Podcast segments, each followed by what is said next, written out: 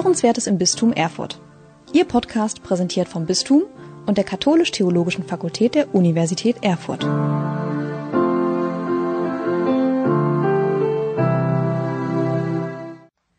Willkommen, liebe Hörerinnen und Hörer, zu unserer neuesten Podcast-Ausgabe von Hörenswertes im Bistum Erfurt. Wir freuen uns sehr, dass Sie auch heute wieder mit dabei sind, wenn wir einmal mehr einen Blick auf die Frage werfen wollen, wie Corona unser aller Leben in diesen letzten Wochen und Monaten geprägt hat. Und vielleicht viel wichtiger, wir wollen auch einen Blick in die Zukunft werfen und uns fragen, was Corona für uns auch langfristig bedeuten wird. Und wenn wir einen Blick in die Zukunft werfen, dann führt kein Weg daran vorbei, dass wir auch über Kinder und Jugendliche sprechen und darüber, auf welcher Grundlage sie einmal Zukunft und Gesellschaft gestalten werden. Und ähm, genau das soll Thema unserer heutigen Folge sein. Wir möchten über Corona als eine Generationenfrage oder vielleicht auch als einen Generationenkonflikt sprechen. Ob es ein Konflikt ist oder nicht, da steht ein großes Fragezeichen dahinter und das wollen wir mit dieser heutigen Folge zu klären versuchen. Und das wir, das bin zum einen ich. Ich darf mich kurz vorstellen. Mein Name ist Desiree Haag. Ich bin Mitarbeiterin für Wissenschaftskommunikation an der Universität Erfurt und ich freue mich sehr, dieses heutige Gespräch mit Laura Wahl führen zu dürfen. Laura Wahl ist äh, seit März 2020 20 Abgeordnete im Thüringer Landtag für die Grünen Bündnis 90 und sie ist die jüngste Abgeordnete mit 25 Jahren. Chapeau, das muss man auch erstmal schaffen.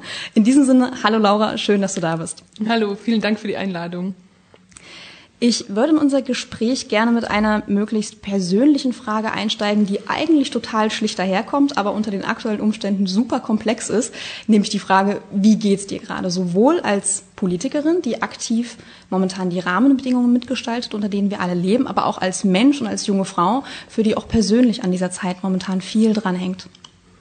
Also jetzt gerade geht's mir eigentlich ganz gut, ähm, weil ich einfach gemerkt habe, ähm, und sehr froh darüber bin, dass die Zeit des Lockdowns erstmal vorbei ist und auch in der letzten Zeit gemerkt habe, wie wichtig einfach soziale Kontakte sind. Sehr froh darüber bin, dass ich in der WG wohne, wo ich immer Leute um mich rum habe, wo auch in dieser Zeit ähm, der Beschränkungen einfach äh, ich nicht allein zu Hause war, sondern Menschen hatte, mit denen ich reden konnte und gemerkt habe, dass das einen hohen Zufriedenheitswert in meinem Leben ausmacht, einfach wichtige Menschen in meinem Leben zu haben und ja, ein bisschen stellt sich bei mir natürlich die Frage, okay, wie geht's weiter? Wie sieht's mit den Infektionszahlen aus? In USA ist ja gerade die Befürchtung, dass die auf eine zweite Welle zugehen. Ich denke, das muss man bei uns auch befürchten. Solange es kein Impfstoff ist, steht diese Frage einfach im Raum und darauf müssen wir uns leider auch vorbereiten. Aber jetzt gerade mit dem Sommer ist, sind, glaube ich, einfach alle Menschen sehr, sehr froh, dass man doch mal wieder draußen sein kann und die Sonne im Café sich ins Gesicht scheinen lassen kann. Mhm. Ähm, du hast das Wort Lockdown schon benutzt, ne? Und ich habe eingangs gesagt, du bist gerade im März 2020 in den Thüringer Landtag gekommen, also genau in dieser Zeit, in der das alles an Fahrt aufgenommen hat. Ne? Ähm, wenn du dich nochmal an diesen konkreten Moment zurückerinnerst, auch aus der Perspektive, dass du dann sehr nah dran warst an dem aktuellen politischen Geschehen, wie hast du diesen Moment des Lockdowns wahrgenommen? Also für mich persönlich war das sehr aufregend, weil ich am Dienstag äh, als Landtagsabgeordnete ernannt worden bin. Also das läuft so ab, dass ich in den Landtag bin, dort mit der Landtagspräsidentin in einem Raum war und ein paar Dokumente unterschrieben habe und das normale förmliche mit Händeschütteln und Urkundenübergabe, das fiel natürlich weg, einfach wegen Infektionsschutzgründen. Hintergrund ist, dass ich ähm, nachgerückt bin. Also Anja Siegesmund und Dirk Adams, die wurden Minister für Rot-Rot-Grün und dadurch haben sie ihr Mandat im Landtag aufgegeben und ich bin als nächste Listen-Nachfolgerin nachgerückt. Und dann war es so, dass wir am Mittwoch noch Fraktionssitzung hatten, wo wir äh, die Sprecherinnenaufgaben verteilt haben, also welche Funktionen und Aufgaben jeder Abgeordnete und jede Abgeordnete in der Fraktion hat. Und in der Woche war ich schon so ein bisschen gesundheitlich angeschlagen und es wurde tatsächlich am Mittwoch immer schlimmer. Das kam so ein Husten dazu. Oh und dann hatte ich ähm, ja wirklich äh, mir schon ein bisschen Sorgen gemacht, weil ich mir sehr unsicher war, okay, es waren doch einige Symptome von Corona mhm. und ähm, ich dann so gehadert habe mit mir, soll ich mich jetzt testen lassen, weil irgendwie ist es ein schlechter Einstieg äh, in den Landtag, wenn man zwei Tage Abgeordnete ist und gleich in der Zeitung steht, äh, weiterer Corona-Fall im Thüringer Landtag. Aber ähm, auf der anderen Seite stand die Abwägung, dass ich natürlich auch mit äh, Regierungsmitgliedern im Raum war und ich dachte, okay, besser, ich, ich wüsste, wenn es Corona wäre, ähm, weil ich da natürlich auch eine Verantwortung habe und es mhm. nicht so ideal wäre, sage ich mal, ähm, die Thüringer Regierung mit Corona lahmzulegen. Und deswegen hatte ich mich dann am Donnerstag auch testen lassen und war dann erstmal für ein paar Tage mit meiner WG bis zum Ergebnis im, äh, in der Quarantäne. Ja, und das Ergebnis war dann natürlich negativ. Es waren ja damals noch recht wenig Fälle, aber es war interessant, weil dann für mich persönlich auch schnell die Frage aufkam, okay, wie viel Verantwortung trage ich eigentlich auch gegenüber Mitmenschen, dass man wirklich ähm, darauf achtet, äh, auch mit Hygienemaßnahmen und mir bewusst wurde, ich möchte es sehr ernst nehmen, weil diesen Vorwurf, dass man Corona gehabt haben könnte und dadurch auch andere Menschen, vielleicht auch Risikogruppen angesteckt haben könnte, das mhm. wiegt dann doch schwer. Mhm. Also du hast diese Quarantäne-Erfahrung dann aber auch tatsächlich sofort am Anfang mitgenommen. Ja. Wie war das dann für dich? Also, weil da hat man ja wirklich dann diese massiven Einschränkungen, vor denen wir alle dann anderen Angst hatten. Und du hast sie erlebt. Ähm, wie ist es, in Quarantäne zu leben? Wenn es Gott sei Dank unberechtigt auch war? Genau, deswegen hatte ich gleich zu Beginn, glaube ich, das gesagt mit meiner WG, weil ja. wir da zu dritt waren und wir haben zum Glück eine relativ große Wohnung. Das heißt, jeder hatte irgendwo seinen Freiraum, konnte sich in ein Zimmer zurückziehen, aber es war total schön mit meiner Mitbewohnerin haben wir uns dann abends immer auf dem Balkon getroffen und irgendwie noch so eine halbe Stunde bei einem Glas Wein über die aktuellen Geschehnisse diskutiert und es tat total gut, ähm, da Menschen um sich rum zu haben. Aber ich muss sagen, nach wir waren wirklich nur vier, fünf Tage mhm. und dann kam das Ergebnis und dann durften wir sozusagen auch alle wieder raus und das erste, was wir gemacht haben, war sofort irgendwie spazieren gehen und ja. die Sonne genießen und ja. es ist schon ähm, eine Bela oder nicht einfach irgendwie wenn man überhaupt gar nicht mehr rausgehen kann. Also mhm. Leute, die zwei Wochen in Quarantäne waren, Respekt. Mhm. Es war ja so zu Beginn, äh, als der Lockdown drohte, beziehungsweise noch nicht da war, aber man schon drüber sprach, dass Kritikerinnen und Kritiker schnell gesagt haben, ähm, es sei eine unverhältnismäßige Entscheidung. Man wolle eine ältere Generation, ältere Menschen, die, ich sag mal ganz überspitzt, zitiere ich mal, ihr Leben schon gelebt haben, äh, schützen auf Kosten derer, die jung sind und die auch langfristig an den Folgen am meisten tragen werden von diesem Lockdown und von allem, was Corona für uns gesellschaftlich und auch wirtschaftlich bedeutet. Wie stehst du ganz persönlich zu solchen Aussagen? Also ich glaube, im Nachhinein muss man sagen, hat Deutschland eigentlich im richtigen Moment die richtigen Maßnahmen ergriffen, weil gerade wenn ich mir die Zahlen hier mit dem im Vergleich zu USA oder anderen Ländern anschaue, dann hatten wir entweder Riesenglück oder haben an den richtigen Stellen die Infektionsketten unterbrochen. Ich persönlich war zu der Zeit eigentlich echt bisschen erleichtert, da nicht in der Regierung sein und die Verantwortung zu tragen, weil das war wirklich eine neue Situation und mh, mm, und keiner konnte wirklich einschätzen, okay, was sind jetzt die angemessenen Maßnahmen? Und ich glaube, unter diesem einfach hohen Nichtwissen, was vorhanden war, waren es angemessene Maßnahmen.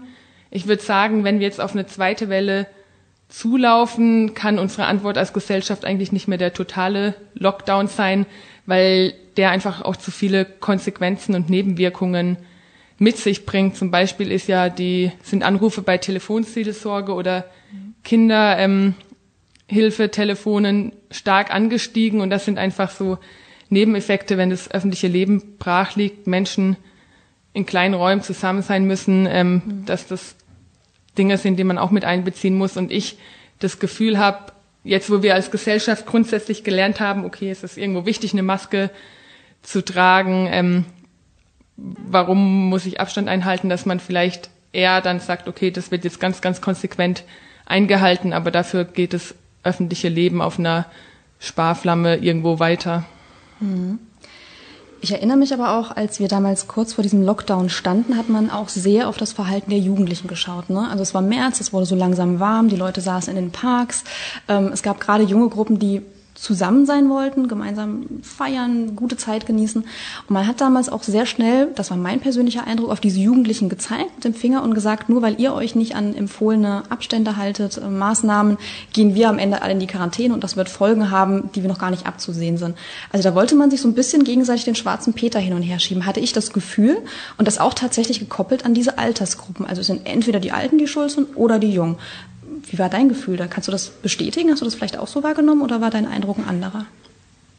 Doch, das stimmt, dass in der öffentlichen Wahrnehmung ähm, auf einzelne Jugendgruppen, die sich zusammengefunden hatten, ähm, das enorm hochgepusht worden ist. Aber ich glaube, im Nachhinein muss man echt sagen, waren es Einzelfälle und mhm. es war ja schon erstaunlich, wie viele Leute doch sich dann guten Gewissens daran äh, gehalten haben.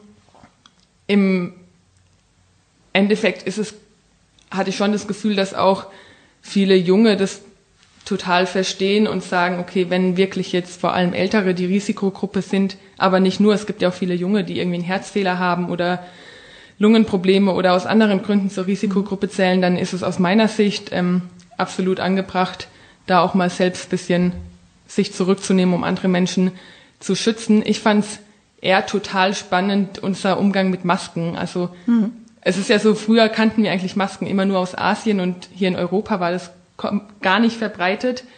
Und dann stand immer so ein bisschen das Fragezeichen im Raum, wie wirksam sind Masken wirklich, auch um andere zu schützen, auch wenn ExpertInnen eigentlich davon ausgehen, okay, die haben großen Nutzen und ich kann andere schützen, aber ich hatte das Gefühl, es hat ja leider wirklich praktisch die Maskenpflicht gebraucht, dass alle das taten. Und mhm. meine Einschätzung war, wenn diese Masken nur ansatzweise irgendwie den Verdacht gehabt hätten, dass man auch sich selbst dadurch schützen kann, dass wir viel, viel schneller alle Masken oder dass viel, viel schneller alle Menschen Masken getragen hätten. Und das hat mich dann doch so ein bisschen ähm, ja, an Solidarität zweifeln mhm. lassen, weil man doch merkt, die Solidarität funktioniert leider am besten irgendwie, wenn, wenn man selbst einen Profit hat Profit davon hat. Und das ist ja eigentlich nicht der Grundgedanke von Solidarität, mhm. über den auch viel zu der Zeit dann gesprochen worden ist. Genau, Solidarität ist auch ein großes Stichwort, das, über das man immer wieder stolpert in diesem Thema.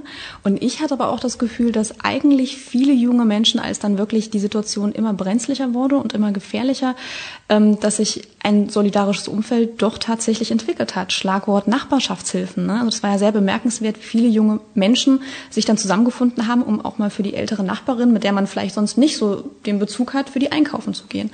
Ähm, kann man da vielleicht sagen, dass Solidarität doch auch ein bisschen einen, einen Aufschwung erlebt hat durch die Phase? Ich denke sicherlich. Also auch zum Beispiel das in Erfurt, äh, wo dann die Meldung umging, die Tafel muss schließen, weil die vor allem von älteren Ehrenamtlichen getragen wurde. Da haben sich ja sofort Studierende oder junge Menschen gefunden, die das übernehmen. Mhm. Das, das äh, erfüllt einen dann natürlich schon mit Hoffnung, weil man gemerkt hat, an vielen Stellen waren Leute bereit, einander zu helfen. Ähm, die Frage ist, ob das jetzt einen langfristigen Solidaritätspush in unserer Gesellschaft auslöst. Weiß ich nicht, ob man das sozialwissenschaftlich wird nachweisen können. Aber ich denke, es zeigt schon, dass in Krisenzeiten prinzipiell Menschen ähm, bereit sind, einander zu helfen. Und das ist eine Erfahrung, die man sicherlich äh, mitnehmen sollte. Mhm. Glaubst du denn, dass die Krise ähm, junge Menschen anders trifft oder andere Themen, andere äh, Schwerpunkte für diese Menschen setzt als ältere Bürgerin zum Beispiel? Meine Wahrnehmung ist eigentlich, dass sich das gar nicht so an, am Alter festmacht, wie die Krise wahrgenommen wurde oder auch die Zeit äh, der öffentlichen Beschränkungen, sondern dass es vor allem an den Lebensumständen sich festmacht. Also die Frage, habe ich Kinder oder nicht, ähm, die enorm dazu beigetragen hat, glaube ich, wie groß die Belastungen waren, vor allem dadurch, dass eben kleine Kinder erstmal nicht mehr in die Kita oder Schule gehen konnten, aber auch die Frage, welchen Job ich habe, ähm, führt enorm dazu bei, wie ich diese Zeit wahrgenommen habe. Meine Mitbewohnerin zum Beispiel, die Studentin, die mhm. macht jetzt dieses Semester komplett im Homeoffice und mhm. sitzt immer noch vor dem Laptop und das, dadurch ist es, glaube ich, immer noch viel präsenter als ein anderer Freund, der Kfz-Mechaniker ist und eigentlich die ganze Zeit in der Werkstatt mhm. weitergearbeitet hat. Ähm, also das sind verschiedene Faktoren, die sind, glaube ich, viel relevanter als wirklich ähm, das Alter, wie diese Zeit. Hm.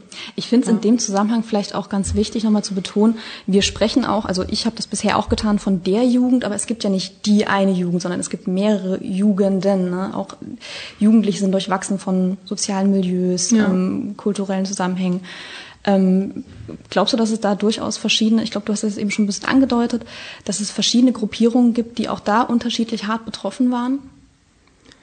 Sicherlich, also weil es auch ein weiterer Faktor ist, glaube ich, wie man Corona erlebt hat, ähm, zum Beispiel einfach mit dem Einkommen zusammenhängt und wie groß der Lebensraum ist, den man hat. Da war es sicherlich äh, für viele Familien leichter, die irgendwie noch einen großen Garten hatten, wo man äh, als Kinder spielen konnte, während andere Familien in einer kleinen Wohnung diese Möglichkeit nicht hatten. Also ich glaube, das trägt ganz stark dazu bei und ja, das ist, ähm, das ist sicherlich ein Punkt, einfach der, der Leb das Lebensumfeld und auch die ökonomische Möglichkeiten, die ich habe. Hat Corona vielleicht sowas wie eine soziale Ungerechtigkeit unter, jungen, unter Menschen allgemein? Wir sprechen jetzt heute im Besonderen über junge Menschen. Ähm, glaubst du, dass sich da was verschärft hat aufgrund dessen? Bei dem Punkt könnte ich mir tatsächlich vorstellen, dass im schlimmsten Fall Studien da später noch Ergebnisse zeigen, weil einfach ja durch den langen, ähm, durch den langen Ausfall in der Schule mhm. wirklich ähm, Kinder da ganz unterschiedlich äh, Schulunterricht wahrgenommen haben. Also einerseits hing das ja enorm davon ab, wie LehrerInnen Unterricht gestaltet haben, wo es einige gab, die sich wirklich viel, viel Mühe gegeben haben, jeden Tag irgendwie ihren SchülerInnen WhatsApp-Videos geschickt mhm. haben zur Motivation mhm. und andere, die vielleicht die Mittel hatten oder denen es nicht so leicht fiel, digitalen Unterricht anzubieten.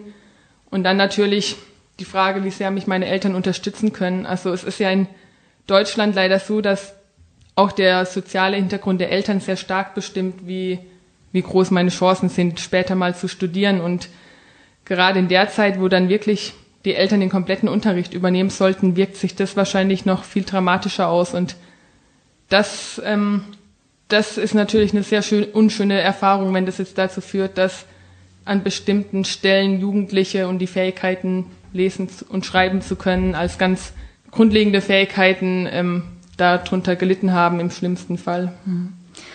Du hast jetzt auch schon wiederholt gesprochen von Studien, die es in Zukunft wahrscheinlich auch geben wird, die dann dieses ganze Szenario, diese Situation aktuell später nochmal evaluieren werden. Es hat im Mai diesen Jahres die Universität Hildesheim und die Goethe-Universität Frankfurt, die haben bereits eine bundesweite Studie veröffentlicht, in der sie sich mit der Frage auseinandergesetzt haben, wie junge Menschen die Corona-Krise erleben. Und die Ergebnisse dieser Studie, ich glaube, es waren 6000 Befragte oder über 6000 Befragte im Alter zwischen 15 und 30, wenn ich mich recht erinnere, waren recht ernüchternd, weil viele junge Menschen gesagt haben, sie haben das Gefühl, man hat über sie Entscheidungen getroffen, aber man hat sie nicht in den Entscheidungen berücksichtigt, sondern es waren die Eltern, es waren die Lehrer, es waren Politikerinnen und Politiker, die für sie entschieden haben und sie selber sind nicht gefragt worden. Ähm, jetzt haben wir eine Politikerin hier sitzen, die gleichzeitig selbst auch eine junge Frau ist und deswegen würde ich dich gerne fragen, kannst du das nachvollziehen, diese Art von Wahrnehmung? Ich glaube, das ist ein ganz grundlegendes Problem, dass ähm, unabhängig auch vom Alter ganz oft Menschen das Gefühl haben, leider, sie können sich nicht so gut in die Demokratie einbringen, ähm, weil es zwar an vielen Stellen möglich ist, aber dann eben doch Hürden hat, ähm, dass man irgendwie die Wege genau kennen muss, wissen muss, an welche Stelle oder an welche Institution kann ich überhaupt schreiben, um irgendwie da meine Meinung einfließen zu lassen. Mhm. Und also ich denke, dass man auch allgemein gerade ja sagen kann, dass die Jugend halt an vielen Stellen sozusagen das Gefühl hat, Sie kämpft äh, für gesellschaftliche Veränderungen, gerade zum Beispiel im Bereich des Klimawandels und dass da von der Politik leider sehr, sehr langsam reagiert wird, beziehungsweise das Gefühl vermittelt wird, wir nehmen eure Sorgen zwar ernst, aber als Bundesregierung ändern wir jetzt trotzdem irgendwie nicht grundlegend mhm. unsere wirtschaftlichen äh, oder die Weisen, die Art und Weise, wie wir wirtschaftliches Handeln betreiben. Und das ist äh, ein allgemeines Problem, glaube ich, wo gestern auch ich ein Interview gelesen hatte mit einem Experten, der davon gesprochen hat, dass er wirklich Angst hat, dass jetzt gerade so eine Generation heranwächst, die einerseits an vielen Stellen die Erfahrung macht, okay, ich kann mich äußern und gerade wenn ich mich zusammenschließe, dann habe ich eine ganz starke Stimme und kann auch politisch was bewirken. Aber wenn diese erstmal politische Meinungsäußerung nicht dazu führt, dass am Endeffekt auch politisches Handeln sich ändert, dann kann das natürlich auch zu einem gewissen Frust mhm. führen. Und das ist etwas, ähm, wo ich schon auch durchaus die Sorge sehe, dass das passiert und wo natürlich ich auch meine Aufgabe jetzt als junge Politikerin darin sehe, genau diese Stimme, junge Stimme für Klimaschutz zu sein, die das auch ins Parlament trägt. Klimaschutz ist ja auch ein sehr interessantes äh, Schlagwort in diesem Zusammenhang, weil man hat auch immer öfter gehört, dass junge Menschen dann doch sich dahingehend geäußert haben, diese Existenzängste, die wir jetzt gerade als Gesellschaft erleben, auch die ältere Generation, die etablierte, sage ich mal, ist nicht anders als die, die junge Menschen dahingehend erleben, dass irgendwann die Erde gar nicht mehr die großen, die entsprechenden Ressourcen und Grundlagen bietet, um gut darauf leben zu können. Also das mit das Thema Klima, wovor junge Menschen schon so lange warnen, was sie auch mit Fridays for Future anprangern, ist jetzt irgendwie in einer anderen Darreichungsform sozusagen gekommen und hat diese Existenzängste mit sich gebracht. Glaubst du, dass das wirklich auch so ein Lernprozess für die, ich nenne sie jetzt mal die Erwachsenenabgrenzung dazu waren, ähm, zu sehen, wie, wie bedrohlich solche Lagen auch sein können?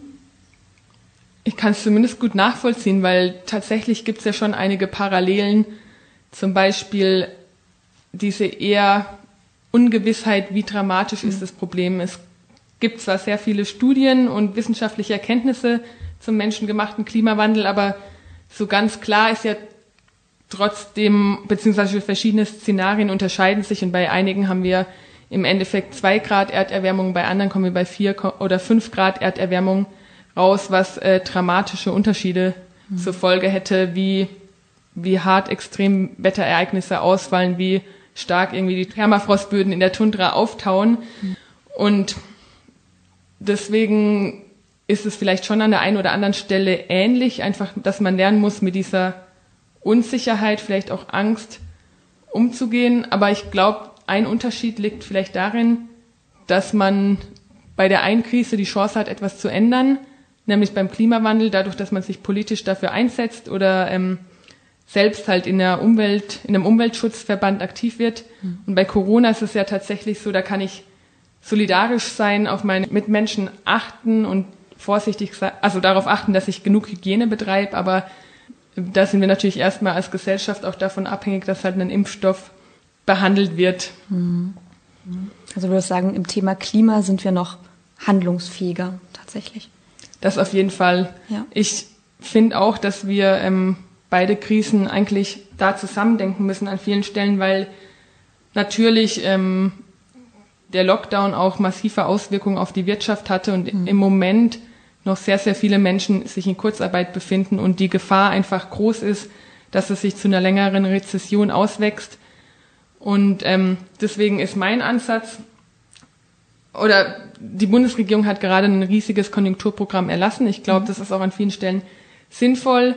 Ich würde mir aber wünschen, dass wir nicht einfach nur alte wirtschaftliche Strukturen aufrechterhalten, sondern dass wir jetzt eben Maßnahmen ergreifen, um auch genau diese Klimaschutzinvestitionen, wo es klar ist, dass es die benötigt, dass die jetzt getroffen werden, weil sich das gerade in einer Zeit, wo sich, wo vieles irgendwie im Umbruch ist, anbietet, dass wir da jetzt als Politik die Weichen neu stellen und Unternehmen ähm, dahingehend unterstützen, dass sie zum Beispiel Lieferketten umgestalten können, dass die regionaler werden, was einerseits gut fürs Klima wäre und andererseits eben auch gerade bei so globalen Krisen uns gewissermaßen unabhängiger davon machen kann.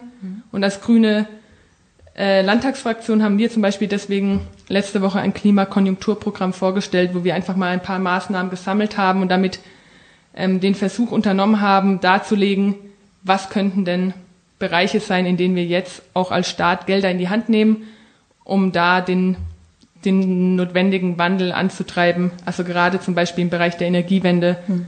aber auch im Bereich der Mobilität, wo man mehr Radverkehr fördern kann, ähm, auch wo der ÖPNV in letzter Zeit stark gelitten hat, ähm, beziehungsweise einfach weniger Besucherzahlen war und wo ja schon seit Jahren einfach massiv eine Verkehrswende gefordert wird. Und jetzt wäre, glaube ich, ein Zeitpunkt, die anzugehen. Mhm. Ich würde von dem Thema Klima, was für junge Menschen in verschiedenen Facetten sehr relevant ist, nochmal auf das Thema Bildung überschwenken wollen, weil ich das Gefühl hatte, wenn wir im Zusammenhang mit der Corona-Krise über junge Menschen gesprochen haben, haben wir das in allererster Linie über den Arm der Bildung getan. Also wir haben über Schulen gesprochen, über Universitäten, über Lehrbetriebe ähm, und was für Auswirkungen das auf die Jugendlichen und die Kinder hat. Und wir haben vorrangig auch sehr über die Kinder und Jugendlichen gesprochen, die gerade an einem Übergang stehen. Ne? Also Abiturienten, die ihren Abschluss machen, dann an die Uni gehen, ähm, Schülerinnen, die eine Lehre aufnehmen wollen, Viertklässler, die in die weiterführende Schule gehen. Das waren für mich so die zentralen Figuren, über die wir viel gesprochen haben. Jetzt ist es ja aber so, dass ich sag mal, der Großteil unserer Kinder sitzt jetzt nicht gerade in den zwölften, zehnten und vierten Klassen, sondern verteilt sich auf die ganze Bandbreite dazwischen. Ne? Und sind die vielleicht so ein bisschen durchs Raster gefallen?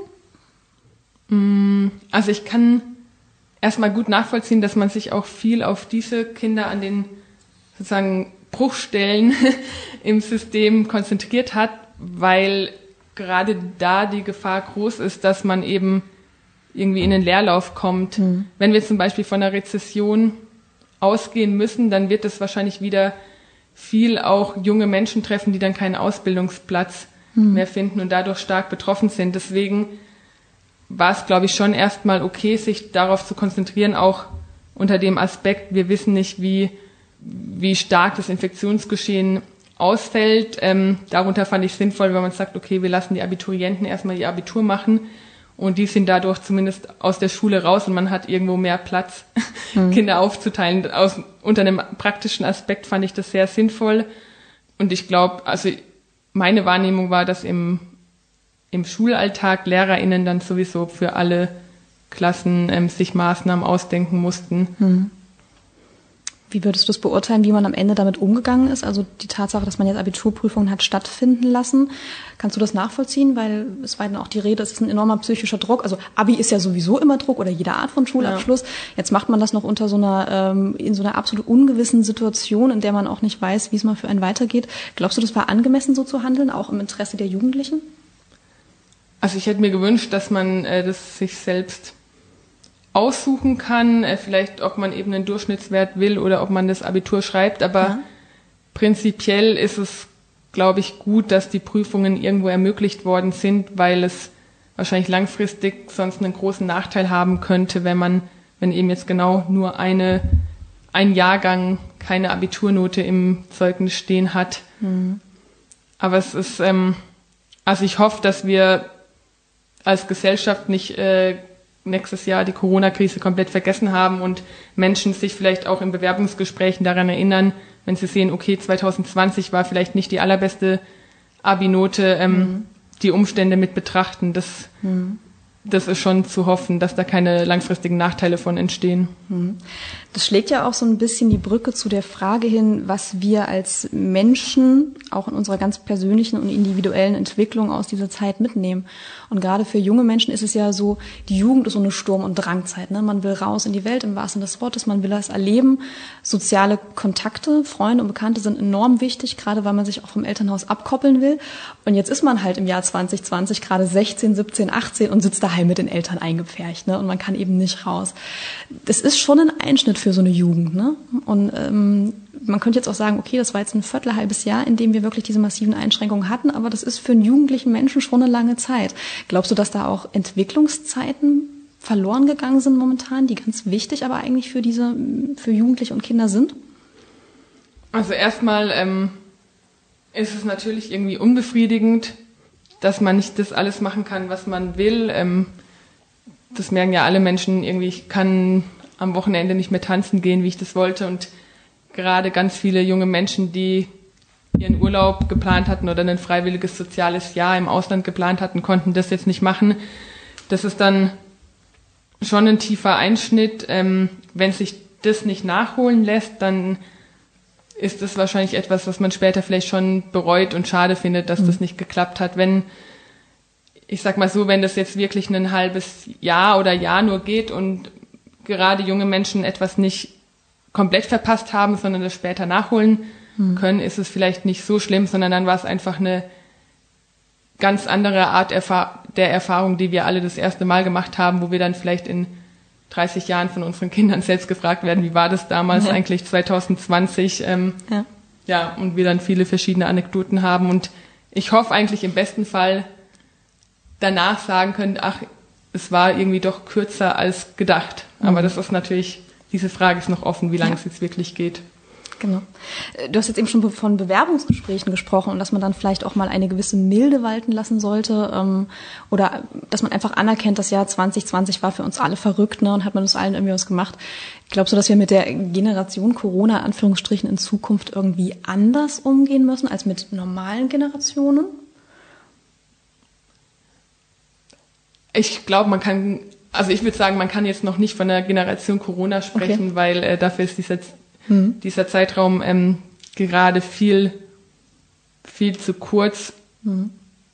Wenn überhaupt, dann wird man in einzelnen Lebensläufen das beachten müssen, denke ich. Aber ja, wie gesagt, es ist, ich habe jetzt auch in dieser Zeit gemerkt, wie wichtig für Politik eigentlich wissenschaftliche Erkenntnisse sind und Studien, auf die man sich verlassen kann, weil ansonsten stochert man irgendwo rum und stellt Vermutungen an, weiß aber gar nicht wirklich, ob die für den Großteil der Menschen relevant sind. Deswegen denke ich, ähm, werden da auch in nächster Zeit noch spannende Erkenntnisse kommen. Ich fand zum Beispiel, äh, ich hatte vorher schon Mobilität angesprochen und da hat sich ja wirklich sehr schnell ein Wandel aufgetan, dass mehr Menschen das Auto genutzt haben und mehr Menschen den Radverkehr und tatsächlich weniger den ÖPNV. Also es hat sich so aufgesplittet. Ich denke, die, die ein Auto hatten, sind darauf ausgewichen. Die, die keins haben und in der Stadt wohnen, sind dann halt notgedrungen aufs Fahrrad ausgewichen. Ähm, und da war ich schon überrascht, wie schnell sich dieser Wandel im Mobilitätsverhalten einerseits vollzogen hat und andererseits wir jetzt sehen, dass der nachhaltig ist, dass Menschen nämlich, auch wenn eigentlich im, der Nahverkehr wieder normal fährt, Leute trotzdem noch nicht komplett wieder zurück zum Nahverkehr gekommen sind. Und das zeigt, dass, also wenn zwei Monate gereicht haben, hier einen Wandel im Mobilitätsverhalten zu erzeugen, mhm. dann müssten wir vielleicht den auch mal im positiven Sinne nutzen und daraus lernen, wie man sozusagen Änderungen in der Gesellschaft betreiben kann, weil vielleicht reicht es ja mal eine Straße für einen Pop-up-Bike-Lane irgendwie zwei Monate zu sperren und dann ähm, nutzen viele RadfahrerInnen diese Straße. Das, ähm, das finde ich schon spannend, wie, wie sich da eben zeigt, dass Prozesse manchmal echt nicht lang brauchen, bis sich grundlegend was geändert hat in der Gesellschaft. Könnte das, das war jetzt im negativen Sinne eher aus meiner Sicht, aber es lässt sich ja vielleicht auch für positive Entwicklungen nutzen. Mhm. Könnte es, könnte man vielleicht sagen, dass auch durch diese Erfahrung, also du hast dich jetzt gegen den Begriff Generation Corona ausgesprochen, was ich gut nachvollziehen kann und, und tragbar finde. Kann es aber vielleicht sein, dass wir trotzdem von diesen jungen Menschen, die wie gesagt heute eine, und wenn es nur kurzweilig ist, andere Entwicklung durchlaufen als ihre Eltern das taten, ihre Großeltern, dass man von denen vielleicht in Zukunft etwas erwarten darf, was die Generationen, die jungen Menschen vor ihnen nicht gehabt haben. Vielleicht auch genau dieses, diese Erkenntnis zu sehen. Es, es kann manchmal eben schon das Kleine sein, ähm, das Kleine, aber Beständige, was den großen Wandel mit sich bringt.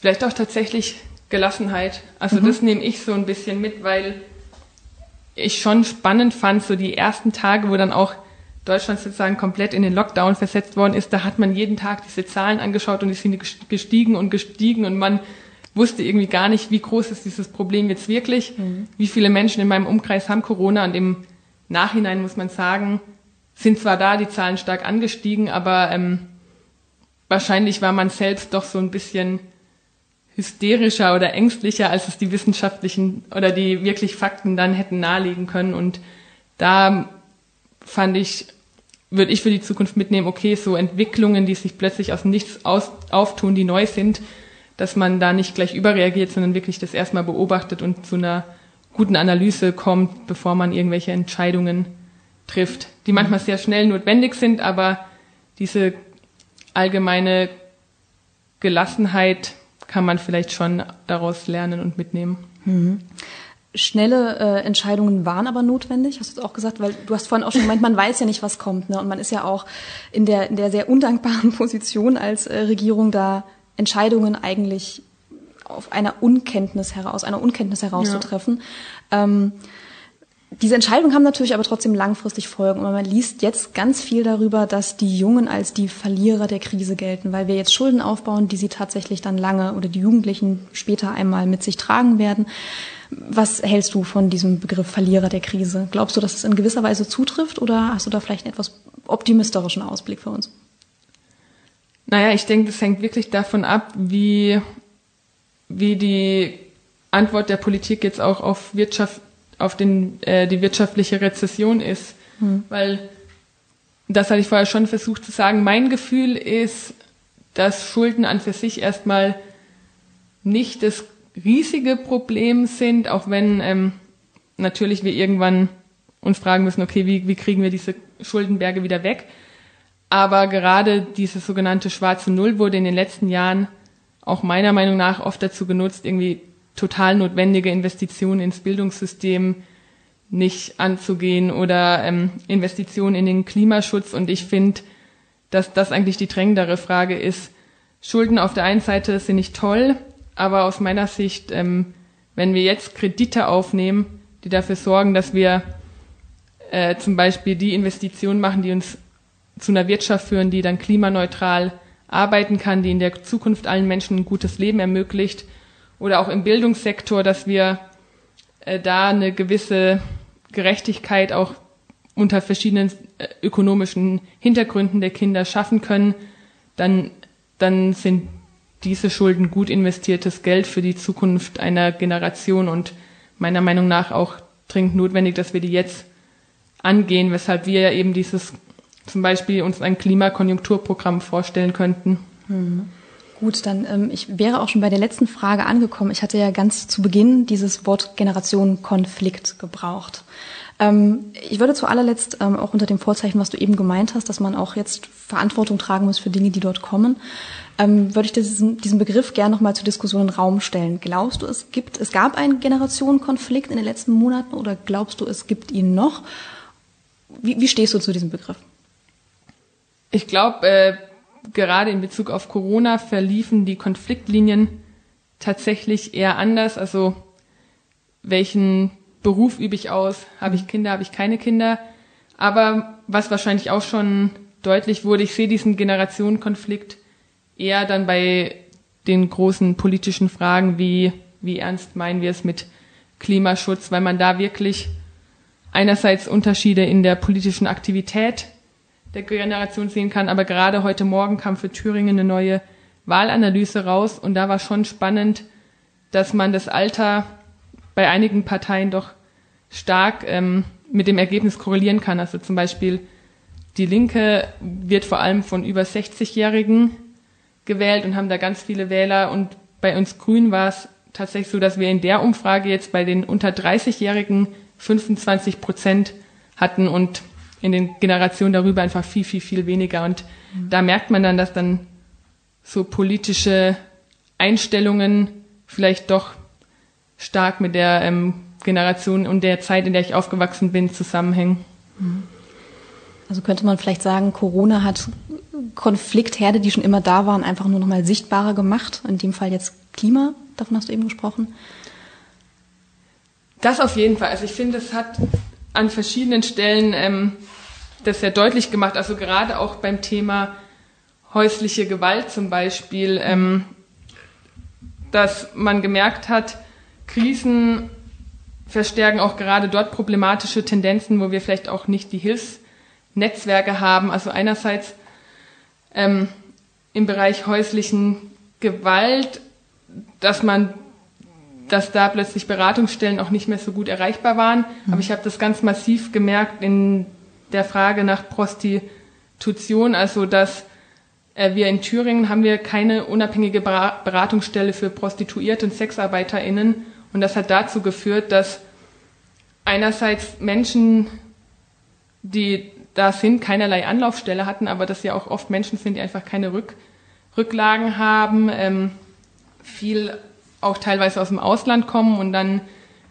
also ich kenne Berichte, die wussten dann überhaupt nicht, wie sie heim zu ihrer Familie kommen oder irgendwie nur diese Zeit überstanden haben, weil sie von Freunden finanziell unterstützt worden sind. Und durch diese fehlende Beratungsstelle in Thüringen hatten die keinen Anlaufpunkt Andererseits konnte die Landesregierung da irgendwie auch wenig dagegen tun, weil wenn man nicht weiß, okay, welche Menschen sind gerade massiv von dieser Krise betroffen mhm. ähm, und ich da keine Kontakte habe, dann kann ich diese Menschen auch nicht unterstützen. Und deswegen ist für mich so ein Fazit aus der Krise, dass wir zum Beispiel in diesem Bereich einfach ähm, als nächsten großen Schritt diese unabhängige Beratungsstelle bieten müssen, um Leuten auch da die nötige Hilfe und Unterstützung zu geben, die sie vielleicht brauchen. Und ich glaube, da hat Corona an verschiedenen Stellen schon nochmal Krisen, also deutlicher gezeigt, wo hatten wir davor vielleicht schon gesellschaftlich äh, nicht die Unterstützungsnetzwerke, die es gebraucht hätte und wo müssen wir da eben in Zukunft nachsteuern.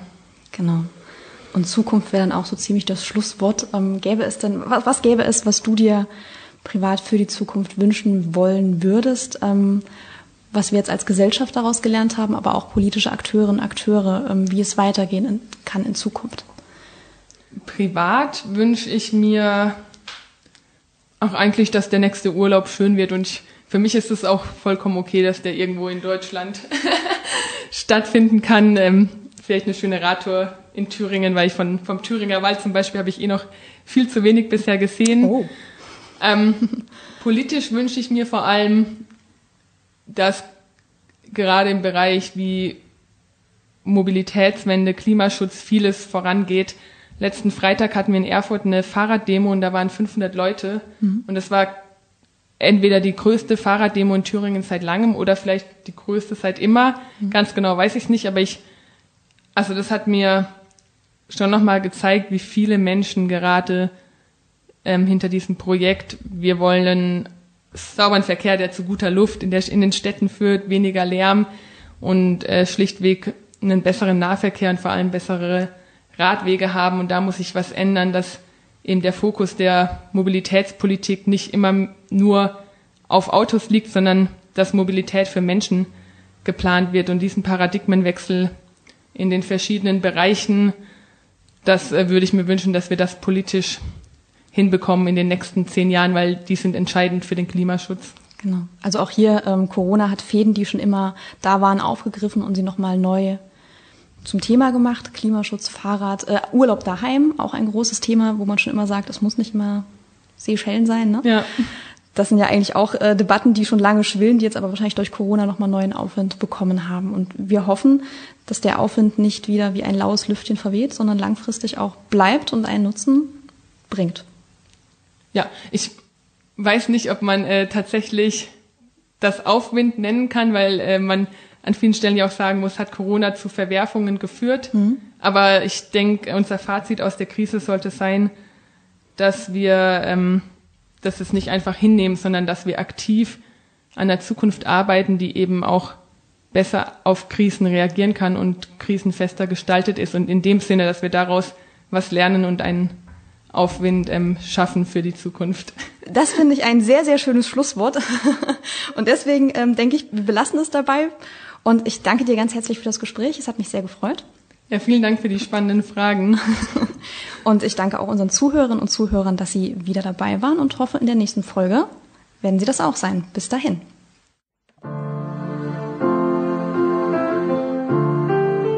Sie hörten Hörenswertes im Bistum Erfurt.